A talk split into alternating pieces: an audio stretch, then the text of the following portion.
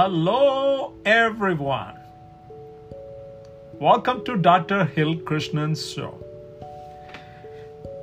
This episode, we're going to be talking about fear. Yes, the good old fear, which makes us hesitate to act. Right? I was just reading 50 Cent's book, Hustle Hard, Hustle Smarter, and he was talking about taking actions despite fear. He's not saying he's like a Superman, he doesn't feel fear and rush to things. So, how could we take that as a lesson for us to act or not? Right? Courage is acting despite fear not without fear, but despite fear. Having fear and still act. How do we do that?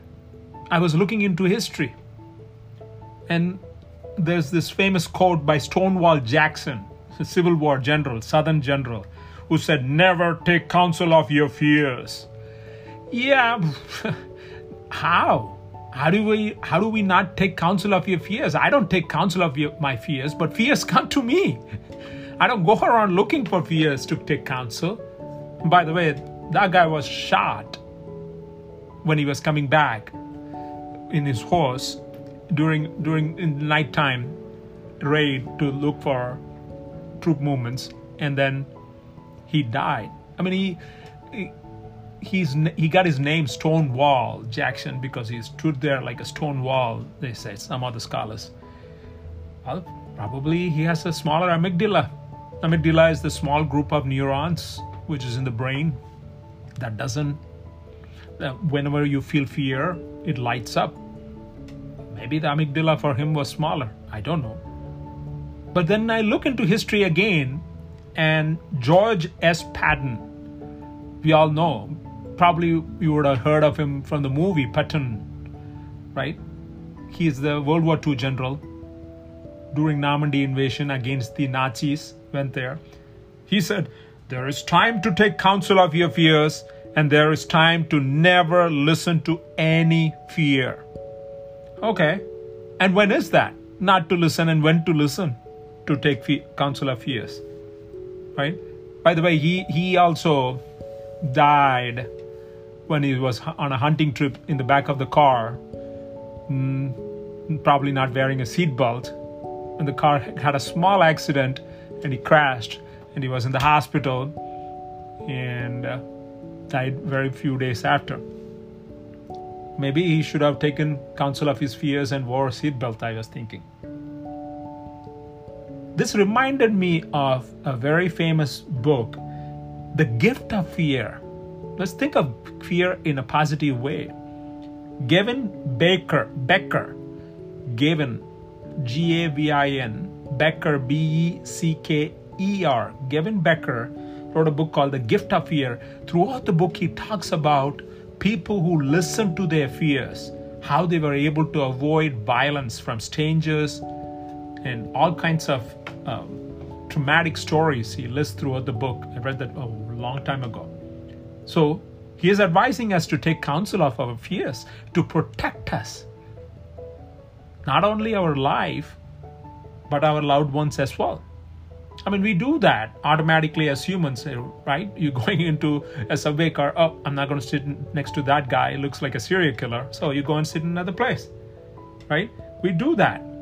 So, how do we do that to when to f- use fear as our friend and when not to use fears as our friend, to take advice, not to take counsel from fears, as these military guys say. I mean, let's delve further into fear. Obviously, if it is a physical danger, like a tiger coming at you, you should take counsel of your fears and better run. You just stand there and glare at the tiger or lion in the eyes. Well, you're going to be eaten as a breakfast. So, physical danger, jumping from top of a hill, there are a lot of risks I could see, breaking the neck and things. So you should take counsel. Crossing a road without lights for you to say go is a physical danger. You're taking risks, unnecessary risks. But we also do take counsel of our fear. When I'm talking about here fear, most of the time it's not physical fear, physical threatening your life, but like public humiliation. Like the number one fear in America is public speaking. I mean, you could talk about that for a whole episode of public speaking fear, right? The number one fear. It's public humiliation, we feel. So to take a business opportunity, to take a chance and ask out a person you like, or to start a new business, to choose a new field of study, anything. You feel like you don't want to go away from the mainstream because you don't want to be told, ah, why would you do that? Huh? Are you stupid or something? The public humiliation. Anthropologists say it is actually a valid thing because why do we feel the fear same as like a physical threat from a tiger, lion, or anything? Because we were hunter gatherers. We are modern humans living in civilized societies now, but throughout our time, most of our time as hunter gatherers, when we are ostracized by our group, we better blend with the group and listen to them because if we stand out and ostracized, that's equivalent to death because you cannot defend against a tiger or a leopard alone as much as with a group. So it's a death sentence, ostracization is. So that's in evolution, we feel the fear. Even now, in modern society, that if somebody ostracizes us, a group, we don't want to be. And it triggers a fight or flight mechanism, right? We just want to fight or flight. But there's also submission. There's another one. Now, how do we know it is the fear that we create in our mind, or it's really something that is out there? It is true, the risk is there but are we just magnifying the fear?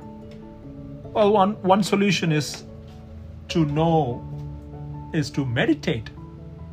You know, meditation, any form of meditation, you could talk in a whole episode on meditations.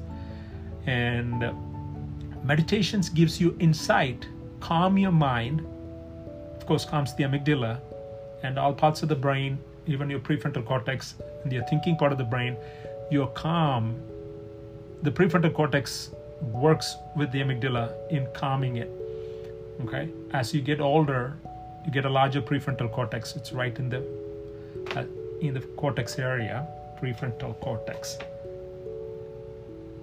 And meditation gives you an advantage of calming and to think deeply and to know whether you are magnifying the fear or is it really a large fear to be taken into consideration, to be counseled.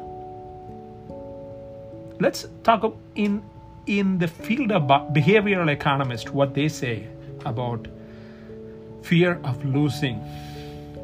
Daniel Ariely, Dan Ariely is a professor at MIT. He have written a lot of behavioral economics books, and uh, I remember from his book that you need to have profit twice that of the loss in order for anybody to take a risk.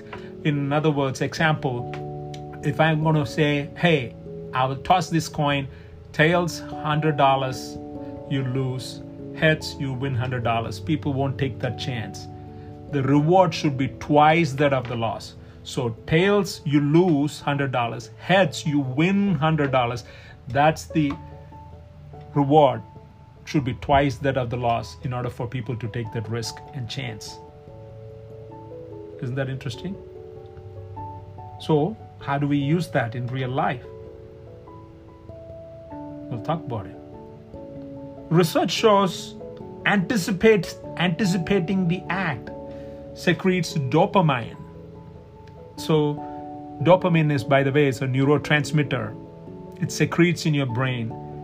It's a pleasure molecule. You feel good when dopamine is secreted really good. and a lot of them is secreted. And anticipating an act. If I think about, oh, let me go to Van Leeuwen and get some ice cream, immediately dopamine secretes while saying this because I'm thinking about eating it. Even though I'm not eating it right now, thinking about doing the act secretes dopamine. Now, how do we use this? We have to think about the reward of an act, to act. It's part of us. That's why otherwise we will lie down and will not go and collect food. Oh, the reward of eating. You have to get up and go as a hunter gatherer. Men usually hunted, women gathered, right? And to do that, now many of the acts we do are have long term. Four years you have to go to college. You won't see the reward, immediate reward of money. And I would say the knowledge is increasing every time you're taking good classes, but you might not see it tangibly. It's intangible knowledge, reward, and pleasure in learning. But the, intang- the tangible reward of money, you won't see it unless you finish the degree, but it's four years. And with that money, you could put your family in a better position. Your parents are, for me, that was one of the motivations that helped me to pursue higher education. That gives me an opportunity to take care of my mother and my brother. So that is a reward.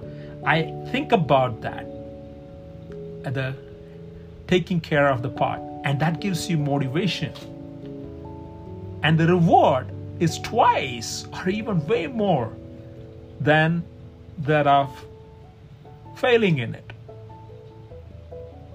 you following i'm bringing dan ariely's research as well so visualize think about the reward of, of what it would be in this case example i used is college education or starting a business and succeeding in that business, how your life would it be. And it motivates you and perhaps helps you to overcome the fear easier. And you have to do it often. People think about fear quite often. I don't know whether you heard of Robert Sapolsky. He's a professor at Stanford, wrote a book called Zebras Don't Get Ulcer.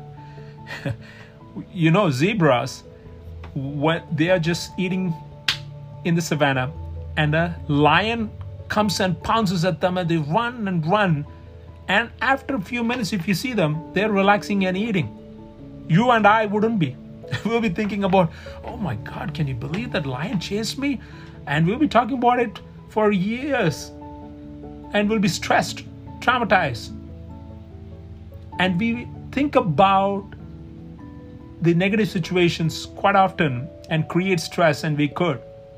The zebra relaxes even before, five minutes before the lion came to it. it, is just eating it peacefully. So rather than thinking about the negative things quite often, how about thinking about positive, fulfillment things? Like what? The negative things would be thinking about fear based, shame based things. The positive things would be thinking about fulfillment of things, accomplishment, feeling of improvement in your education or in your job prospects, business, even asking someone you like out. Yeah, the fear of turning down is high, but what about the, of the success? of someone you really love being on a date. Imagine fulfillment, accomplishment, feeling of improvement, and many others things you could think quite often. Perhaps if you think twice or more about these positive feelings often associated with whatever actions you want to take, that would be more rewardsome with the dopamine, which will motivate you to take action, than thinking about the negative things. I'm not saying you shouldn't, because you will think about negative things. just like if you're a human being, there's light and darkness. But to minimize it and to maximize the positive and minimize the negatives. And perhaps we could all do better in taking actions in things which we want to. And let's overcome that fear. Thank you. See you soon. Bye.